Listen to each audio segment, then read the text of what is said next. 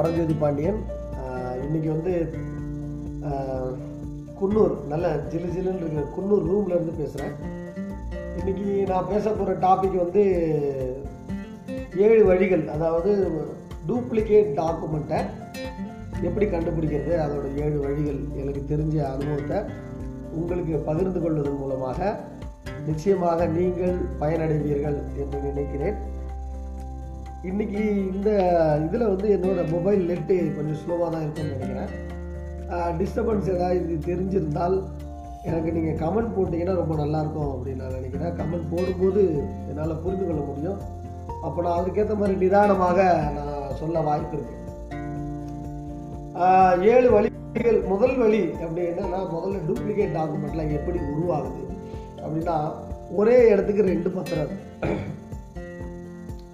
பெரும்பாலும் வந்து பார்த்தீங்கன்னா 1990களுக்கு முன்னாடி இப்போ இருக்கிற பத்திரப்பதிவுகளில் நடக்கிற கோளாறுகள் எல்லாம், இப்போ நம்ம இருக்கிற நடைமுறைகள் எல்லாம் மிகவும் நெருக்கி சரி செய்து ஒழுங்குபடுத்தினது. இதுக்கு முன்னாடி பல குறைகள் இருந்துக்கிட்டே இருந்துச்சு.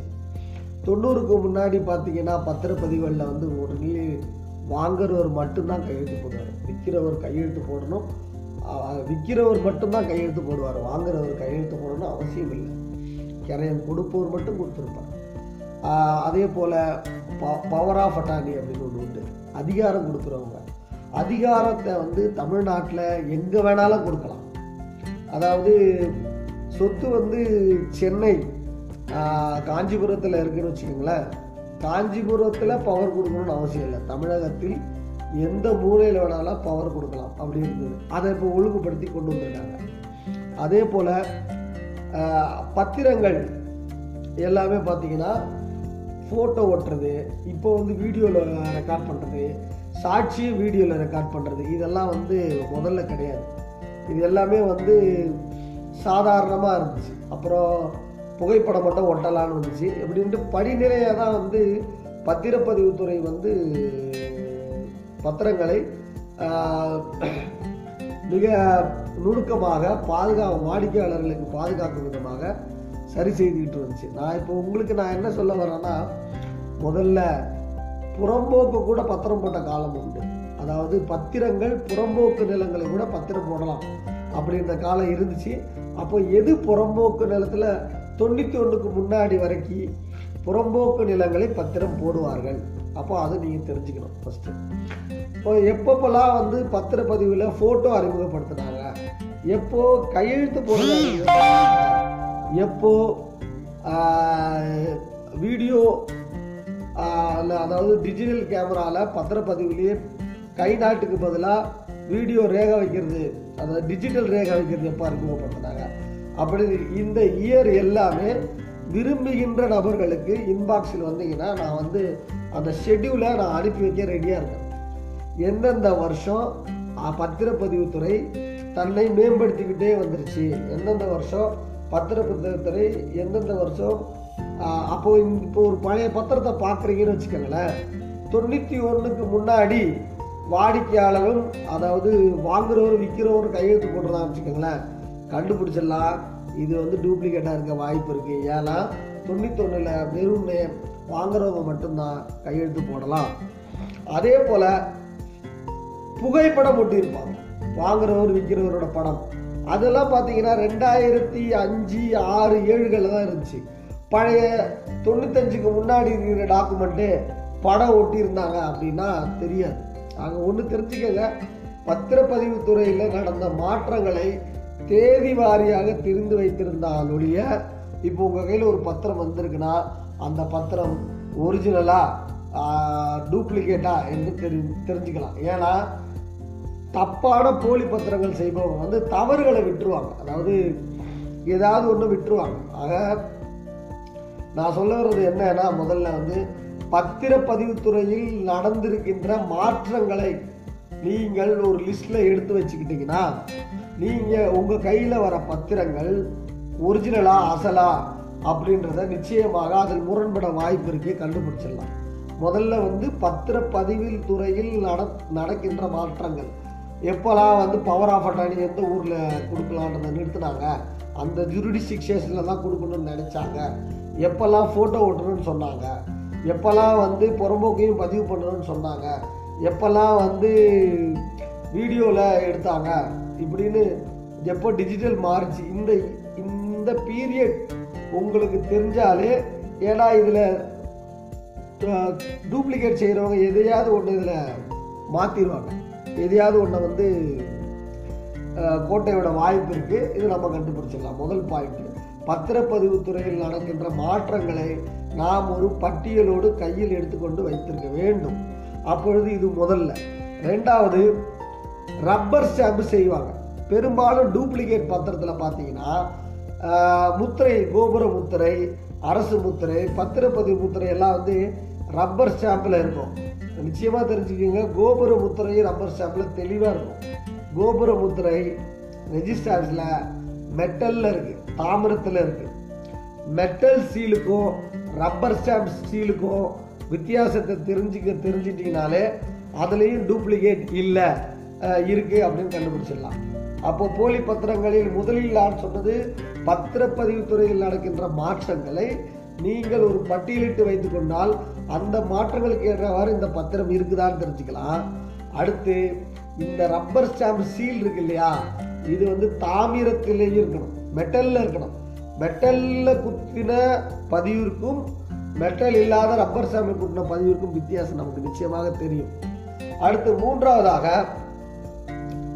ரெஜிஸ்டர் ஆஃபீஸோட வரலாறு தெரியும். முதல்ல நான் சொன்னது பத்திரப்பதிவு வரலாறு. இப்போ வந்து நீங்கள் வந்து சென்னை திருவான்மியூரில் ஒரு ப்ராப்பர்ட்டி இருக்குன்னு வச்சுக்கோங்களேன். அதுக்கு வந்து அடையாறில் 81 86 வரைக்கும் மேனுவல் பீரியட், 86க்கு அப்புறம் வந்து அடையாறில் 96 வரைக்கும் அடையாறில் இருக்குது. அதுக்கு முன்னாடி 83க்கு முன்னாடி வந்து சைதாப்பேட்டை அப்படி இருந்தால் நன்றாக தெரிஞ்சுக்கோங்க. ஒரு இடத்துக்கு 3 சார்பதிவு வரும், ஆண்டு கணக்கு பார்த்து. இப்போ இருக்கிற சார்பதிவகம், 10 ஆண்டுகளுக்கு முன்னாடி இருக்கிற சார்பதிவகம், அதற்கு முன்னாடி இருக்கிற சார்பதிவகம் அப்படின்னு உங்களுக்கு தெரியும். இந்த வரலாறு தெரிஞ்சால் ஆவணத்தையும் அந்த அந்த குரோனாலஜிக்கல் அந்த வரலாறு படி ஒப்பிடுப்படுத்தலாம். இப்போ பார்த்தீங்கன்னா திருவையாண்டூர் பழைய பத்திரத்தை உருவாக்குறதுக்காக அடையாறில் இருக்கிற ஒரு ப்ராப்பர்ட்டிக்கு திருவான்மியூர் நீலாங்கரையில் பத்திரப்பதிவு அலுவலகம்னு வச்சுக்கோங்களேன். அது வந்து 90 அப்புறம் தான் நீலாங்கரை வந்துச்சு. இப்போது ஈஸிஆரில் ஒரு இடம் இருக்குது, கொட்டிவாக்கத்துலேயே ஒரு இடம் இருக்குதுன்னு வச்சுக்கோங்க. அந்த பத்திரம் 90களுக்கு அப்புறம் நீலாங்கரையில் இருந்துச்சு. நீலாங்கரையில் இருக்கிற பத்திரம் வந்து பார்த்திங்கன்னா நல்லா உற்று நோக்கி கவனித்து பார்த்தால் 90க்கு அப்புறமா இருக்கணும். 86க்கு அப்புறமா நீலாங்கரை சீலே போட்டிருக்கக்கூடாது, அது அடையாறு ரப்பர் ஸ்டாம்ப் போட்டிருக்கணும். அதுக்கு முன்னாடி 83க்கு போட்டிருந்தாரு சைதாப்பேட்டை போட்டிருக்கணும். ஆக பத்திரப்பதிவு அலுவலக வரலாறுலேயும் போட்டோ விட்டுருவாங்க. டூப்ளிகேட் டாக்குமெண்ட் செய்கிறவங்க பத்திரப்பதிவு ஹிஸ்ட்ரி தெரியாது. நீங்கள் என்ன செய்வாங்கன்னா, ஈஸி மட்டும் போடுங்க அப்படின்னு சொல்லுவாங்க, டூப்ளிகேட்டை கண்டுபிடிக்கலான்னு. ஈஸி போட்டால் உட்காராது, சில டைமில் வந்து கண்டுபிடிக்க முடியாது. பத்திரப்பதிவு வரலாறு நமக்கு தெரியணும். சில டைமில் பத்திரப்பதிவு ஆஃபீஸ் சைதாப்பேட்டை வந்து சென்னையில் அது வந்து மாவட்ட பதிவகம், இணைப்பதிவகம், மாவட்ட இணை சார்பதிவகம். இப்போ எவனாவது ஒருத்தர் மாவட்ட சார்பதிவகம் சைதாப்பேட்டைன்னு சீல் போட்டுருந்தான்னு வச்சுக்கோங்க, அப்போயும் நம்ம கண்டுபிடிச்சிடலாம் இதில் ஏதோ தவறு இருக்குது அப்படின்னு, பிள்ளை இருக்குன்னு. சில இடங்களில் பார்த்தீங்கன்னா திருவள்ளூர் மாவட்டம் வந்து சார்பதிவகம், மாவட்ட இணை சார்பதிவகம். மாவட்ட இணை சார்பதிவகமாக சீல் போடாமல் வெறும் சார்பதிவு சீல் போட்டிருப்பாங்க. அப்போது ஒவ்வொரு ரெஜிஸ்டர் ஆஃபீஸையும் நாம் வந்து நிச்சயமாக தெரிந்திருக்க வேண்டும். எது சார்பதிவகம், எது மாவட்ட சார்பதிவகம், எது வந்து துணை சார்பதிவகம், எது வந்து மாநில பதிவகம் அப்படின்னு நமக்கு தெரிந்திருந்தால் மட்டுமே நம்மால் நிச்சயமாக கையில் இருக்கிற பத்திரத்தை அதோடு டேலி பண்ணி பார்க்கும்போது நம்மளால் கண்டுபிடிக்க முடியும். முதல்ல வந்து ரெஜிஸ்டர் ஆஃபீஸோட ஹிஸ்ட்ரி சொல்லியிருக்கேன்.